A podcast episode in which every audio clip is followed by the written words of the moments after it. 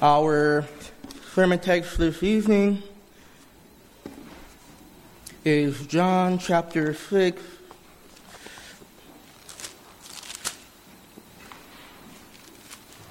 John chapter 6, and I'll begin reading in verse 25.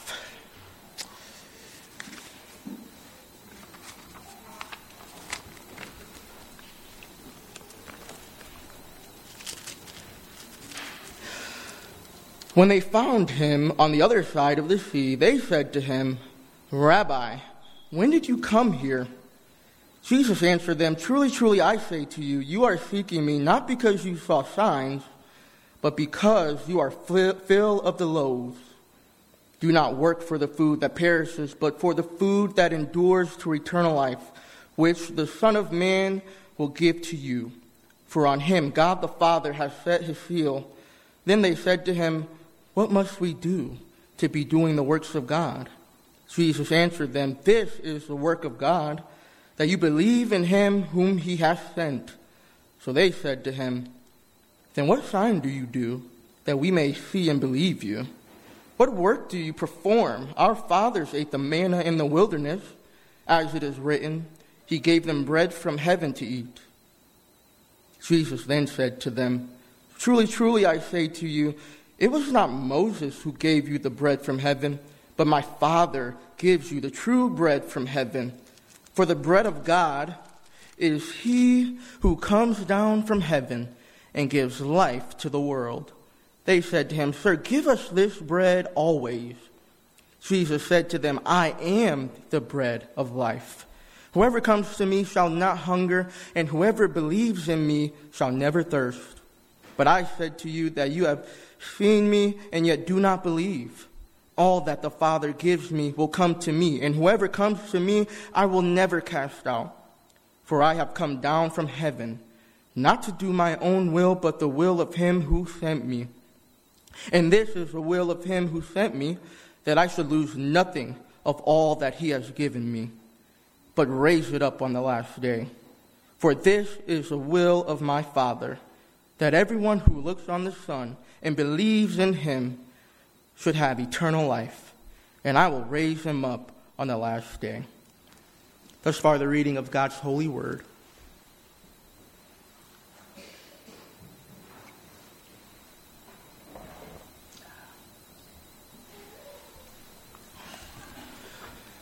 Well, this summer, um, we'll be looking at the seven I am sayings of Jesus. And these all show a unique aspect of Jesus as Israel's great I am. He is their God in human form. However, for some of us, at least for myself, um, these I am sayings can be a bit difficult to resonate with. Uh, like when Jesus says, I am the vine, how many people immediately knows what he's talking about unless you have a garden or you work in a greenhouse? Or when he says, I am the good shepherd, how many of us are acquainted with what a shepherd does on a day to day basis? Unless you work on a farm. And I did not grow up on a farm. Um, but for those of us who um, are not that in tune with nature, we might not get these metaphors right away. Um, we might not get the full force of the metaphor. But Jesus being the bread of life, man, everybody loves bread. And if you say you don't love bread, and if you're gluten free, you, you know you miss it. You know you miss bread. And just like bread is a common food for us, um, bread for Israel was actually very common for them. And the nerdy seminarian in me wants to show you every time bread shows up in the Bible, but we'd be here all night. um, so I'll spare you that. Nevertheless, the word bread in the mind of an Israelite would be similar to how we might think of eggs and bacon for breakfast, or a stroopwafel and coffee. Um, and now, now, Pastor Cruz told me that he didn't even think those were real. Um, he thought I had made it up. And I'm like, You've been here longer than me. How have you not heard? How has no one given you a stroopwafel yet? He's like, You're probably not even pronouncing it right. I'm probably not.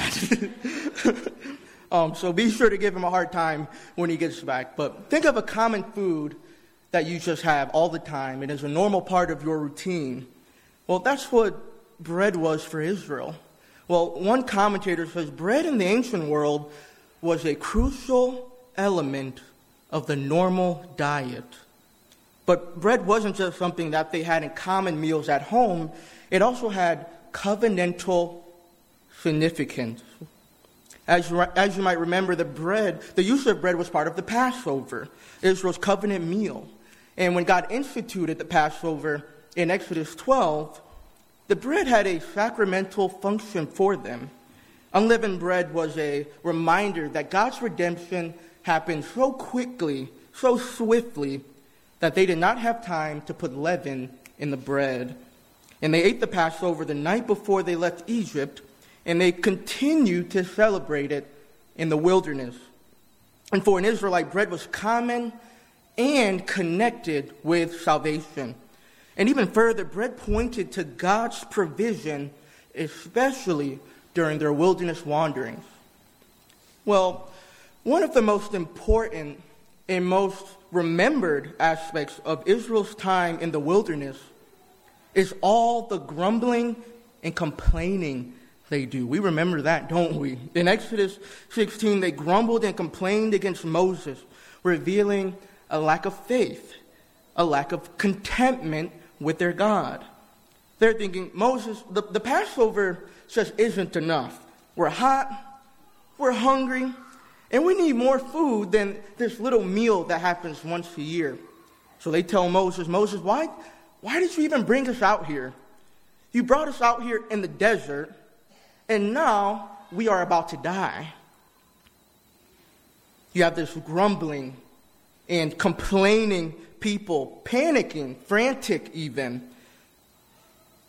But God's response to his grumbling and anxiety ridden people is not wrath, it's grace.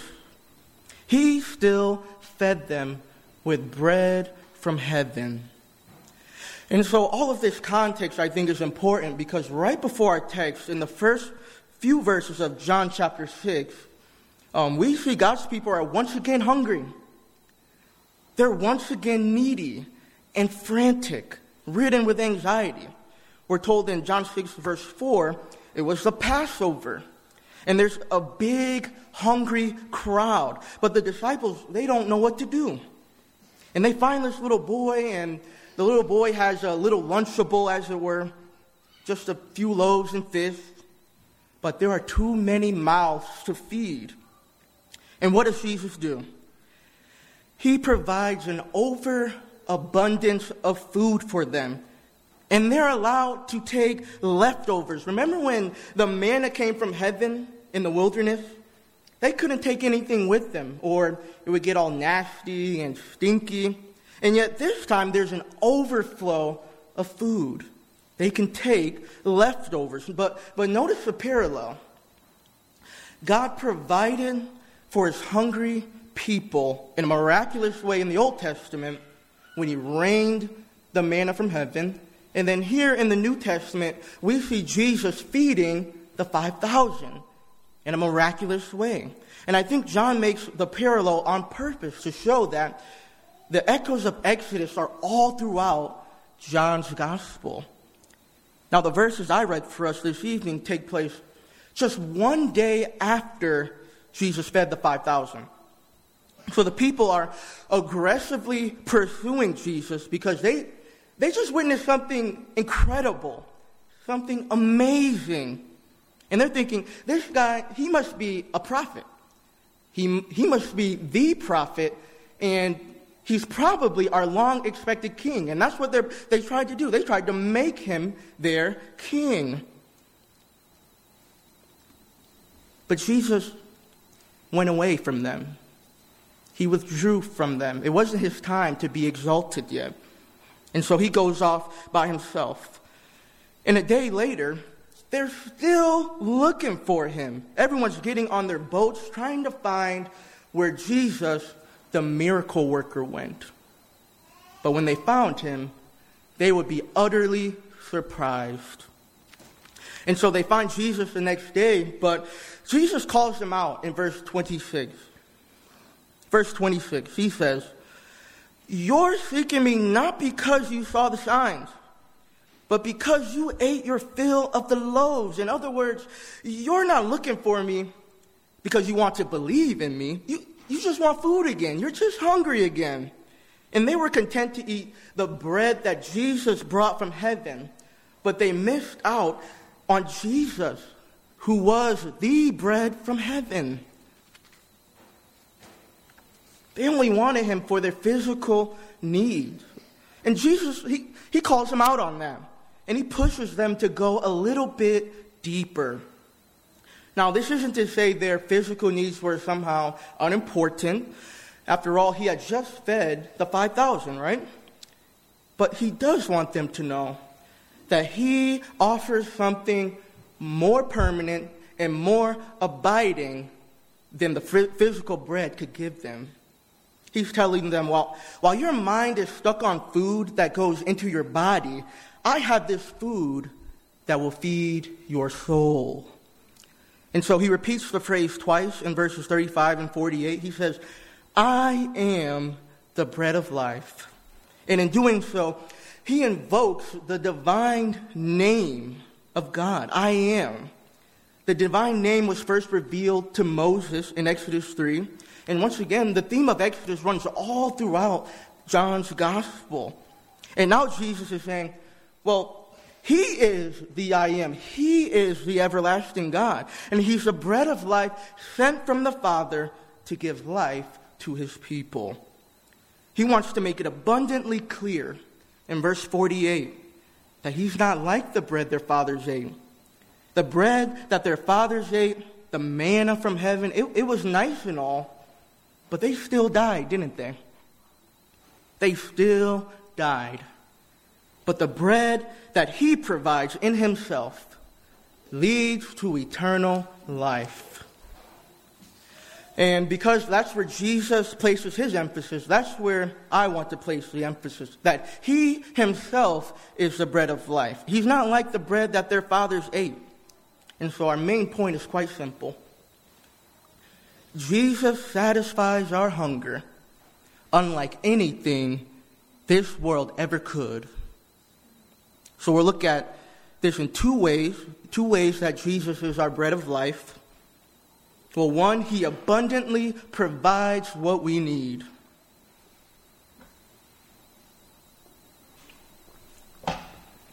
Jesus abundantly provides what we need. In our, ton- in our context, we saw that God's people are a needy people and prone to grumbling and complaining.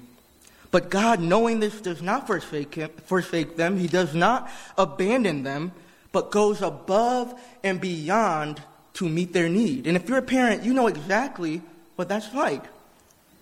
Like your, your, your kid comes to you with a scraped knee, right? And you meet the need. You give them a band aid, but what else do you do?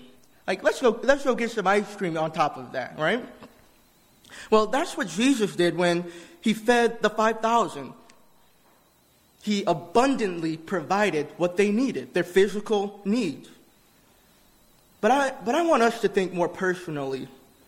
Think of the things that you need on a daily basis, like money to pay bills, food, tools for a house project, or to fix a vehicle. Without diminishing those things, Jesus says that He can satisfy even the deeper desires of your heart. And the Jews went all out trying to find Jesus after he fed them, only because they wanted more bread. They wanted him for the wrong reasons. How would you feel if somebody only talked to you when they needed something, when they wanted something? And maybe you have that friend. They're only coming to they're always coming to you when they want some money, um, when they want something from you. Or maybe you're, you're that friend. You're always going to other people when you need something, when you want something. But is our relationship with Jesus like that? Do you go to Jesus only when you want him to do some worldly problem that you need fixed?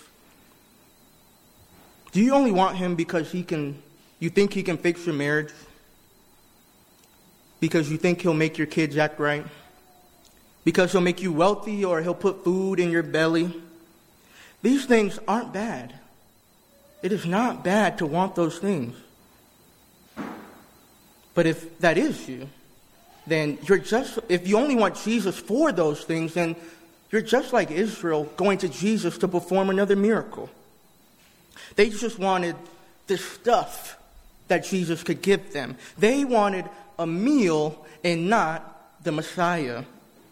And if that's you, then he calls you to go deeper.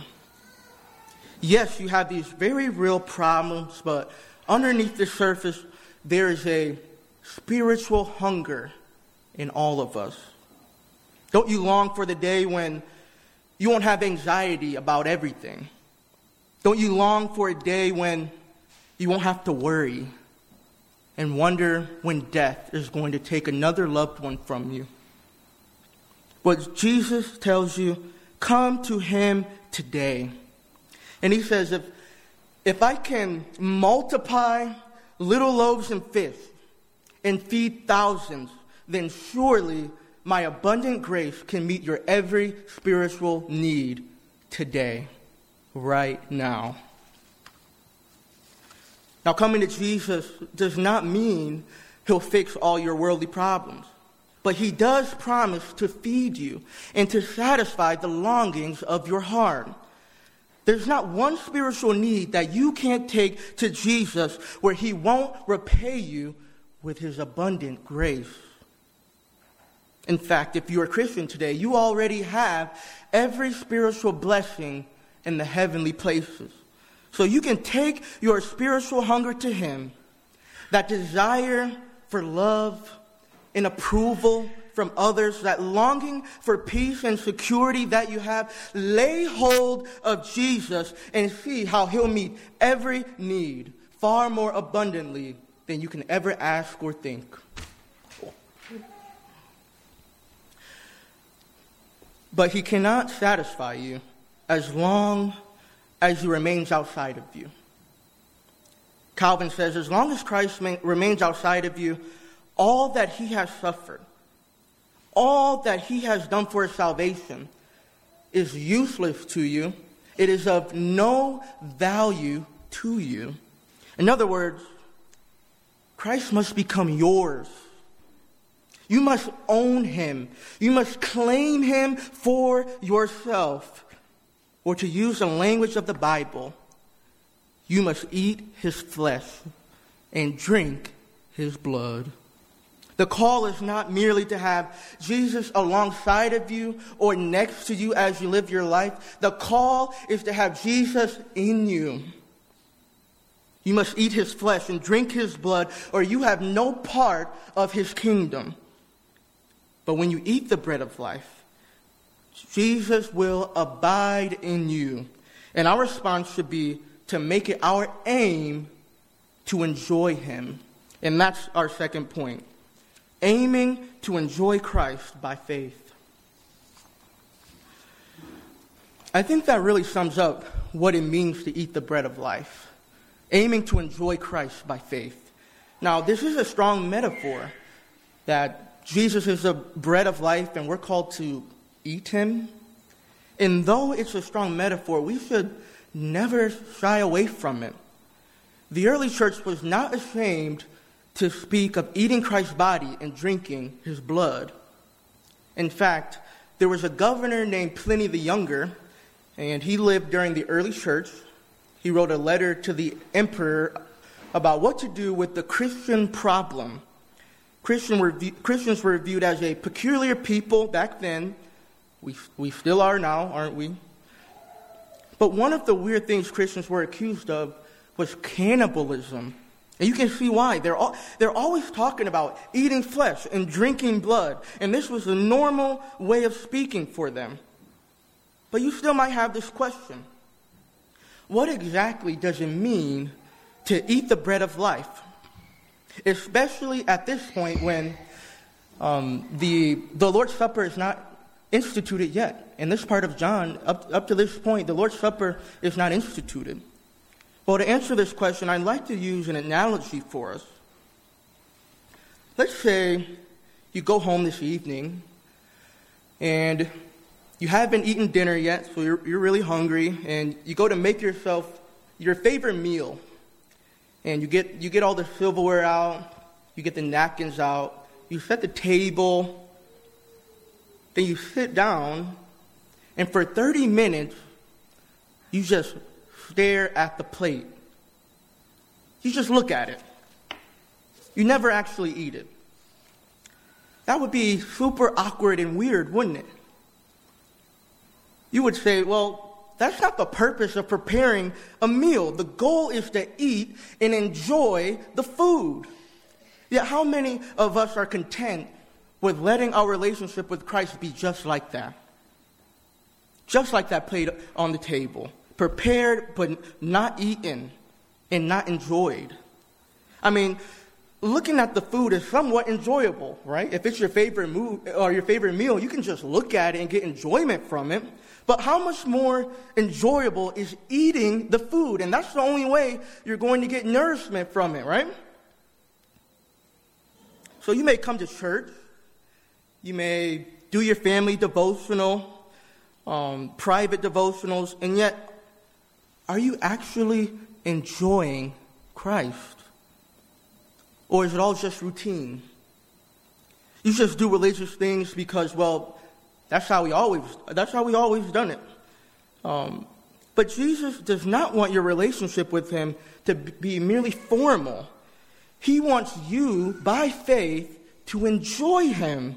And that's what eating the bread of life is all about. So when you do those devotionals, when you enter your prayer closet, Remember, you're communing with the one who loves you.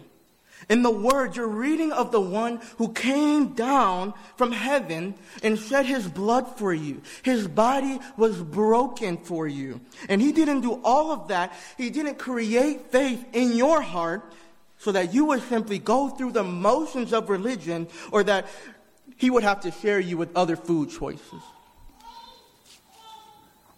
Aiming to enjoy Christ means experiencing the pleasure of salvation, even when life is hard. When you get the cancer diagnosis and you know Christ is the bread of life and he'll never leave you nor forsake you. And though your flesh may fail, God is your strength and your portion forevermore. When you know that whatever happens, whatever life might give you, He's the bread of life. He nourishes your soul. When you lose your job and you don't know how you're going to pay the bills and put food on the table, and you say, Christ is the bread of life who feeds me, He comforts me, He is with me always, abiding in my heart. I have fellowship with Him, I enjoy Him. Even in those dark moments, Christ is the bread of life. But notice what he didn't say. He didn't say, I have the bread of life. Like when you're going to bar- borrow money from somebody, they can say, Well, I have $20 for you, um, but that's all I have right now. He didn't say, I have the bread of life, as if to say, there are other places you can get this bread. Like, you can get bread from Meijer, you can go to Aldi's, you can go to Costco. What, he, what did he say? He said, I am the bread of life, which means this kind of bread isn't found anywhere else. Only He can give it. It never runs out, and whoever eats this bread will live forever because it's living bread. And Jesus is alive and well right now, and He feeds us. Isn't that what we believe in the Lord's Supper? As surely as we eat the bread and drink the wine, Christ is feeding our soul by His Spirit. And all of this sounds nice, right? But how do you get it?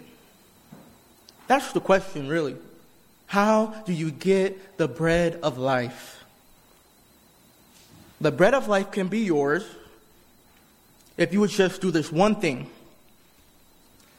If you would just pay $9.99. That's not what the text says. Just making sure you're paying attention.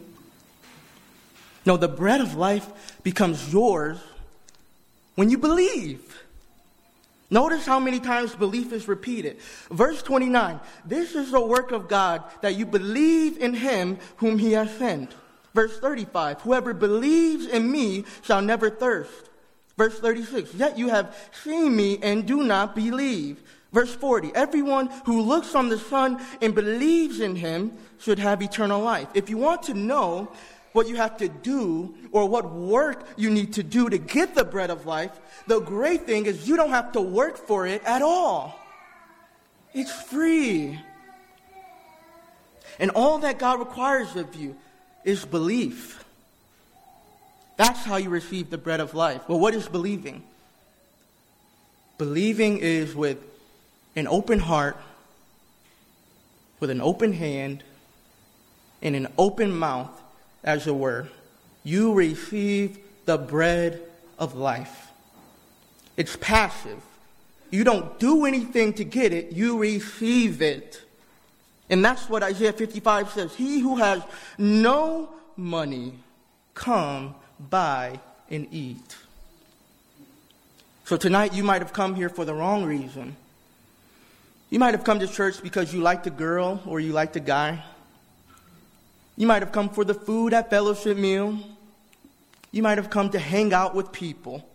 But whatever reason you're here, well, we're glad you're here. But make no mistake, only one thing matters that you would leave this place full, not with a full stomach, but with a heart full of faith.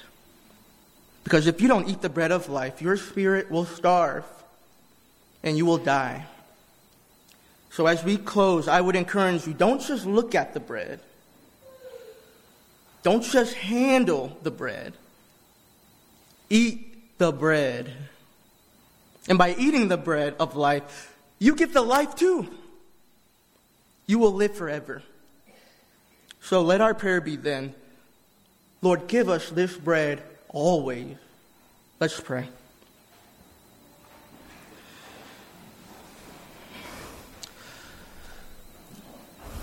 Father, we thank you that your Son is bread from heaven and that he is exactly what we need. Um, we all have a spiritual hunger, a spiritual longing in our heart, and only Christ can fill that. Only Christ can. And so, Lord, um, even as we go throughout the week, where we remember that, um, Christ is the one who comforts our soul, He's the one who feeds us.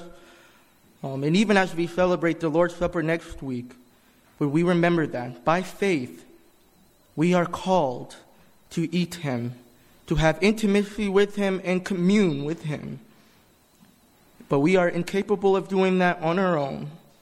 We need your Spirit. So, would your Spirit help us to do that by faith? For in Christ's name we pray. Amen.